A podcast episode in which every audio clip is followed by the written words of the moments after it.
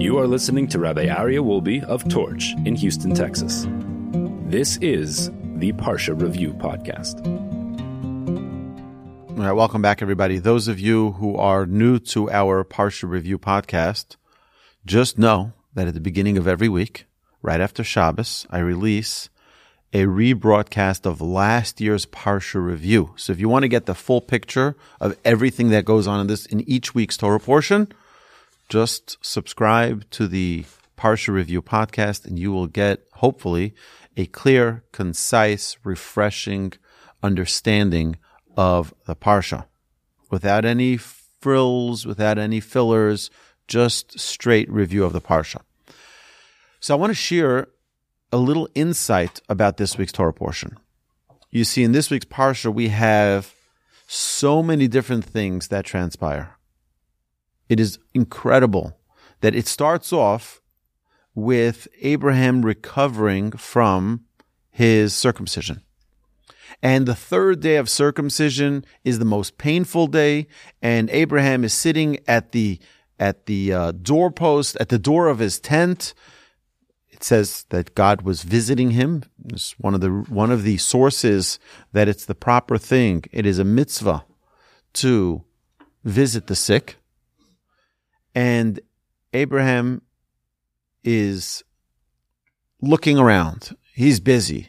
What are you so busy with? God is there visiting you. What are you so busy with?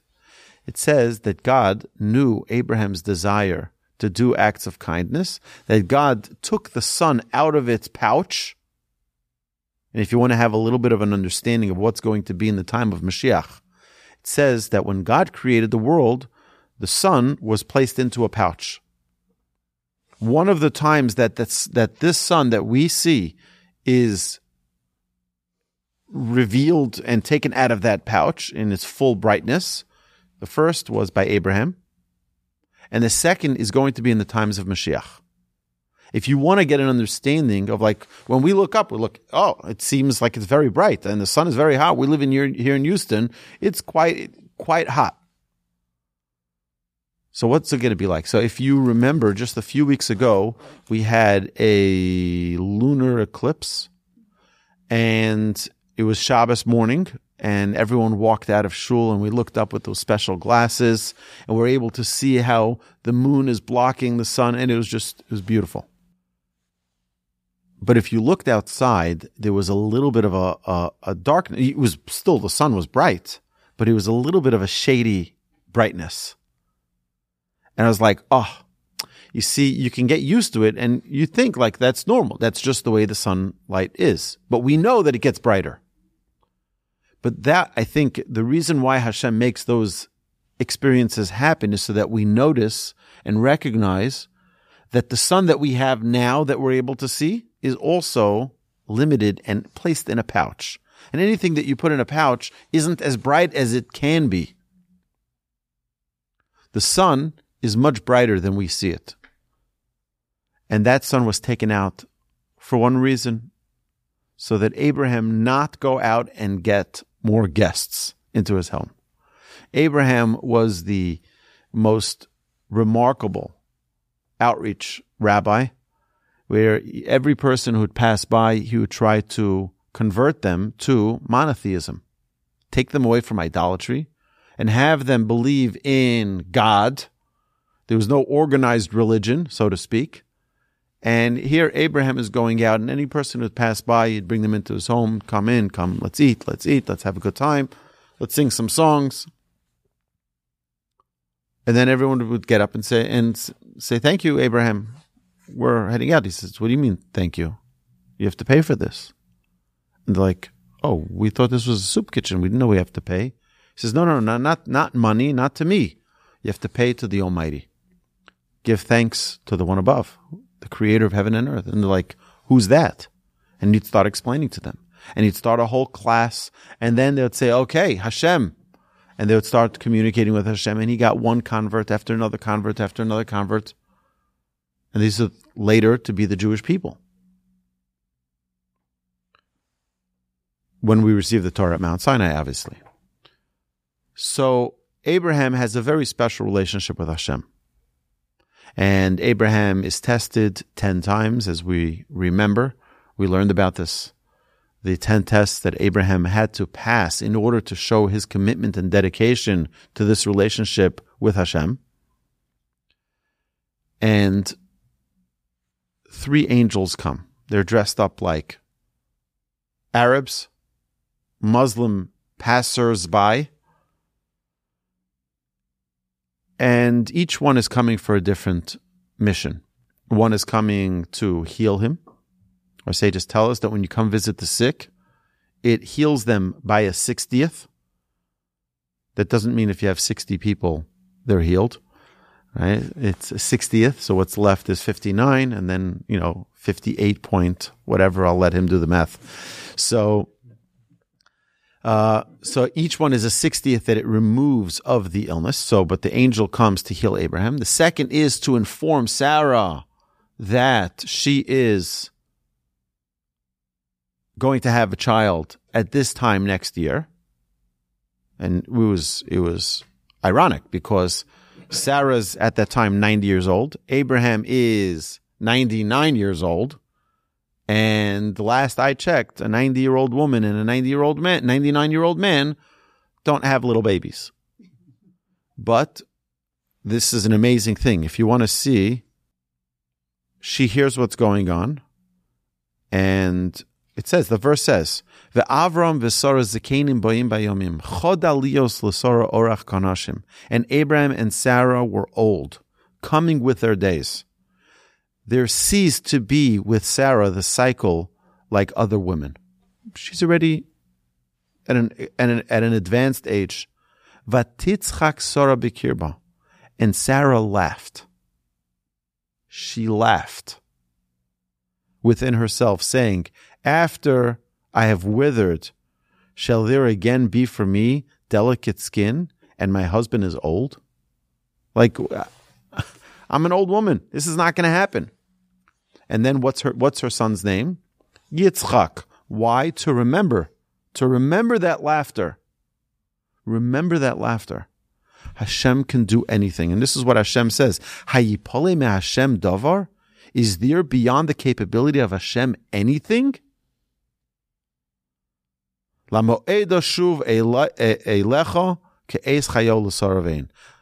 At this appointed time, I will return to you next year, alive and well, and to Sarah there will be a son. Unbelievable promise. And that's the angel comes to say that. Then there's one more angel, and that angel is going to destroy Sodom. So there's an obvious question here. You have two angels that are coming to deal with Abraham and Sarah. One is coming to heal Abraham, and the other is coming to inform Sarah. But the angel that's going to Sodom, what is he doing here? Go to Sodom. Go destroy Sodom. What are you doing here? Why do we even need to know about this? Just go destroy them. It's not even on the route, by the way. So, like, just go directly to Sodom and go do your job. What are you coming to Abraham with these other angels tagging along like you belong here? You have nothing to inform Abraham about obviously we know there's nothing nothing that's extra in the Torah. And there's nothing that's just there. There's a reason why this angel needed to be by Abraham on his way to Sodom and Gomorrah. Because Abraham was such a righteous person that he needed to be informed. Hashem doesn't hide things from those who he loves. And Hashem wanted to give Sodom the opportunity to have a righteous person pray on their behalf.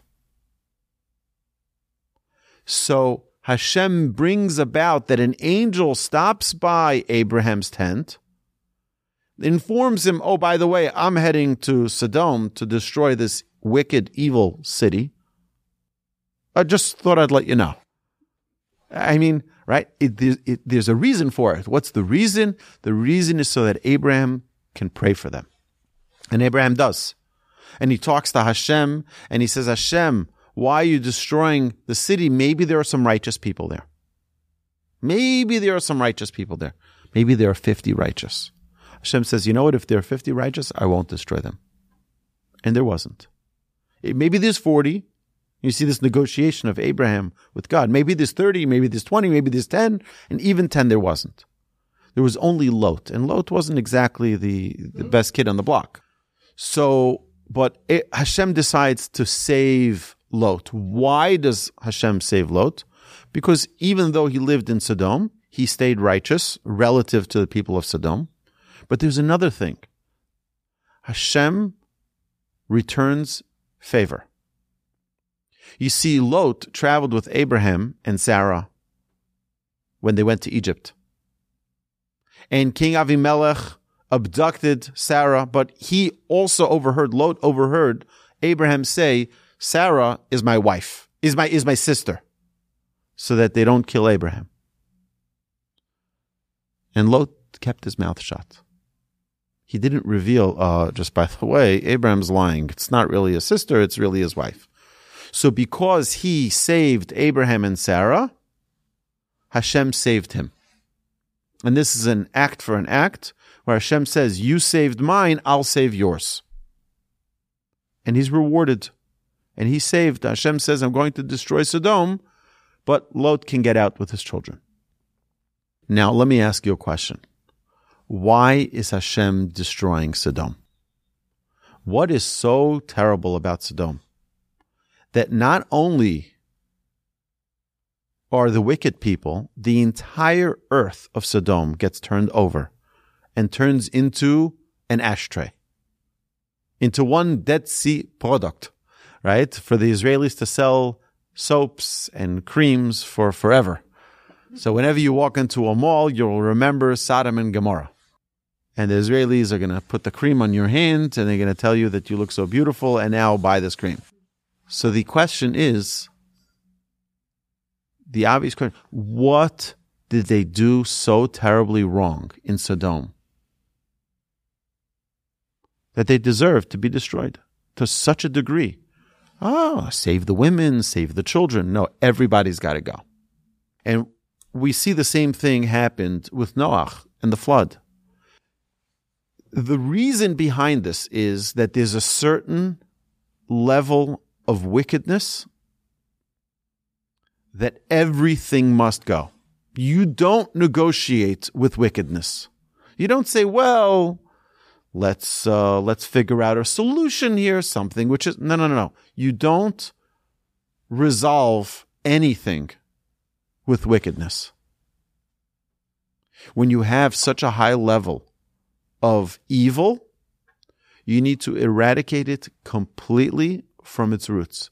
Not even the trees, not even the grass, not even the little insects. Everything must go. To the point, if you if you look at, at what our sages tell us about what was going on in Sodom, I'll read to you a little bit of a, a piece here.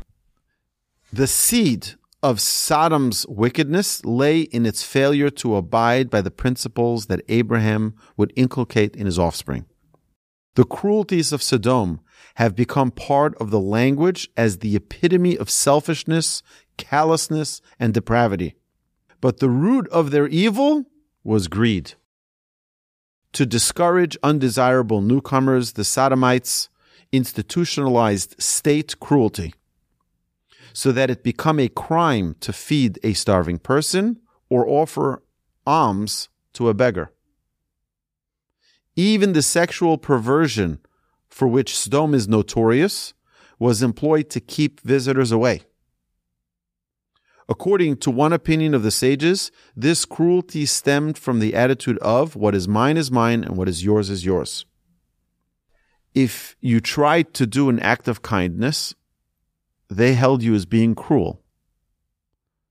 Because if God made someone poor, then that's their destiny. Why are you giving them something when God wants them to be poor? They should stay poor.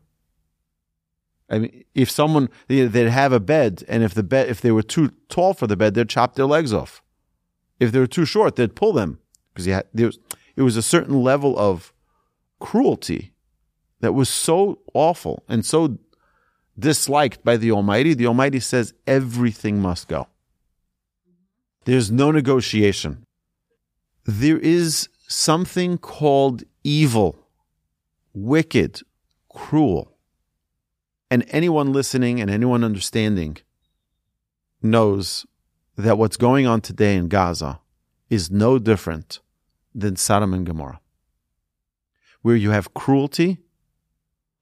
And the most ironic thing is that you have people who are so dumb in the media who actually fall for this and reports the lies.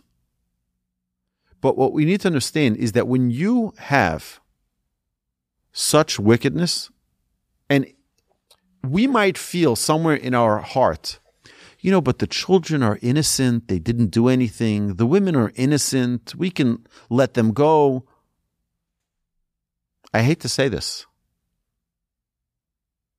but I heard a recording of a young Hamas member calling his parents, his father, his mother, his siblings, and telling them, I killed 10 Israelis with my own hands. Go look at your WhatsApp. You'll see the pictures of their dead bodies. And the parents are celebrating. And the siblings are cheering. You hear it. You, you hear the recording. It's not only the members of Hamas who are wicked, evil, and cruel and need to be obliterated. In what way does this differ from the generation of Noach, from the generation of Sodom? In what way? Where they allow the tunnels to be built under hospitals, under schools, shooting rockets from the playgrounds? To me, this is the, the level of cruelty, the level of wickedness is on such a high level. I don't understand what the world doesn't see. Aside, for this is an opportunity for their hatred of the Jews to come to the surface. And this is what we need to understand here. You know, we're living in Houston, relatively very quiet for the Jewish community. So we think, oh, we're safe. We're not safe and we can have as many guns and we can have as much security as we want. We have to remember that there's only one force and one power that protects us. And that's Hashem, creator of heaven and earth. And we can't rely on our police force and we can't rely on our guns, although I encourage everyone to own and to carry and to be trained and to use every precaution. But let's not fool ourselves and think that the world is a safe place. That doesn't mean we have to live like we're in Auschwitz. It doesn't mean that we have to live like we are in, you know, persecution. But we definitely have to be vigilant and we have to recognize that the nations of the world don't love us. How many times do we need to think that they love us? In Spain, we thought they loved us and they kicked us out. If you look at every single country on planet Earth, aside from the United States, we've been persecuted and executed and expelled. You go from Russia all the way to the United Kingdom, Canada's included in that. Look around the world. Where have we been, except for the United States, where the Jewish people have had an unbelievable kindness from the government towards our religious rights, towards our religious freedom? Just a, a funny little video that someone sent me it was someone who was acting as if they were in the White House and they had the White House uh, uh, sign behind them. And they said, please, we're asking all Jews, please stop the rallies, stop. We need doctors, we need lawyers. All the doctors' offices and law firms are all empty. We don't, we don't, we need our Jews back. Go back to your offices. Um, But it is a wake up call for each and every one of us. For our generation to remember that we have many distractions. We have our phones. We can be busy with our phones, watching videos all day. We can be busy with movies and television and internet and everything else. And forget the reality of that we're in a world where Hashem wants us to connect with the Almighty. And look how powerful a righteous person is. Where Abraham prays that if there were only 10 righteous, the entire city would be saved. The entire city. Imagine that each and every one of us have the ability to protect so many by our good deeds. And if you think that you need to have a long beard from here to Conroe in order to be righteous, you're wrong. That's not what being righteous is. Being righteous is taking a mitzvah and performing it with love and dedication and commitment to the Almighty. It's connecting with Hashem on every level. And if you're driving in your car, you can pray. You can listen to a Torah, Torah recording, a podcast. a woman came over to me this week at an event. She says to me, Rabbi, you have no idea how close we are. I'm honored. What what to, to, to what do I to what do I owe this closeness? She says, I listen to you every single day. She said, people tell me I should move my office closer. She says, No, I love it. I get to listen to a Torah class each way back and forth. I listen to every single thing. So if you're listening right now, hello. It's an unbelievable thing that people are utilizing their time. I'm heading to work. I'm going on a jog. I'm going on a walk. And by the way, I love hearing from listeners. Please send me an email. I'd love to hear about what you like, what you don't like, what you agree, what you disagree. But this is an unbelievable opportunity that we have in our generation that you don't need to be a scholar. You don't need to be dedicated in yeshiva to learn Torah. We have it at our fingertips, literally, that we can listen to Torah classes for the next million years. The unbelievable resources that are available online. You have a question about something Jewish? Ask. Ask Google. Rabbi Google. He'll tell you everything you need to know. There's so many incredible resources. But we need to be the power of good. There's enough evil in the world. Each and every one of us in this room and those listening online, it's up to each and every one of us to be the power of good in this world and to bring God's presence into this world. And it's not a time to hide our Judaism. On the contrary, it's the time to show the world we're proud to be Jewish. You go to the store, make your kippah noticeable. Don't hide it. Don't wear a baseball cap on top of it. Show the world we're proud to be Jewish. We're not going to hide our identity. There's nothing to hide. In fact, the in the UN, the Israeli representatives today are wearing yellow stars. Let's be identified as Jews. Let's be proud of being the people who are going to protect the world and eradicate evil. The only way evil has a way in this world of existence is if we're not doing our job. If we aren't showing our face bright to the world and being an example to the world, then the nations of the world have power. If we show our greatness, if we show our goodness, our good deeds, nations of the world have nothing on us. Now, I want to contrast Sodom, which we said was selfishness, self indulged, it's all about me. I don't want to include anybody else. With Abraham and Isaac. At the end of this week's Torah portion, we have the binding of Isaac, the Akedah, where Hashem, in his final and most difficult test of Abraham, Shem says, take your son, as bincha, your son, as yichidcha, your only son, asher ahafta, that you love so much, and bring him to me as an offering. I mean, which one of us would say, Oh, sure, God, where do I bring my son to as an offering to you? Let me put him on the altar and slaughter him. And it's a contradiction to everything that Hashem has told him till now. Hashem said this son is going to inherit the land. Oh, by the way, for those of you asking, which land? The land of Israel.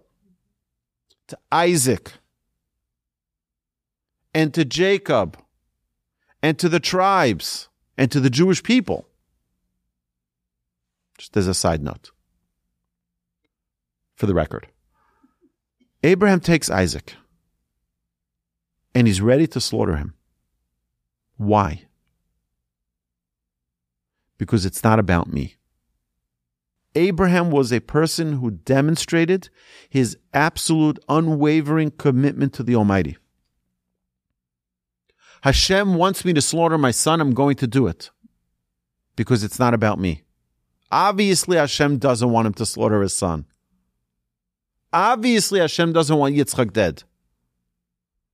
But Hashem wants to see the commitment, the dedication, the non Sodom type behavior, selflessness, dedication, and commitment.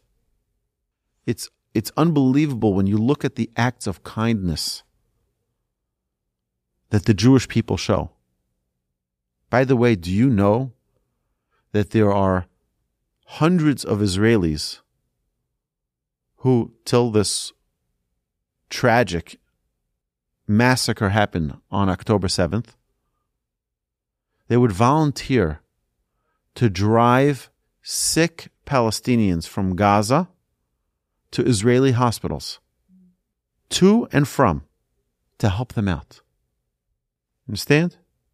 They're being treated in our hospitals. They're being transported by our people, all volunteering, all free. Because we don't know what it means to say no when it comes to kindness. And we're the ones the world is calling cruel. Cruelty and mercy. You need to be very careful about these. The Talmud says those who are merciful to the cruel will end up being cruel to the merciful we need to be careful. Cruelty needs to be eradicated, com- obliterated completely from its roots, including its vegetation. Every single brick needs to be destroyed. Everything. But the only way to do that is if we elevate ourselves. We become more committed. We become more dedicated and we talk to Hashem more, and we daven and we ask Hashem. Our soldiers right now are in Gaza. They need our prayers. We need to take time. We should probably do this right when we go offline. And each one of us say one chapter of Psalms. Each one of these is a bullet that we're protecting from hitting our soldiers. Every second that we're learning is protecting rockets from hitting us and protecting mortar shells from hitting our tanks.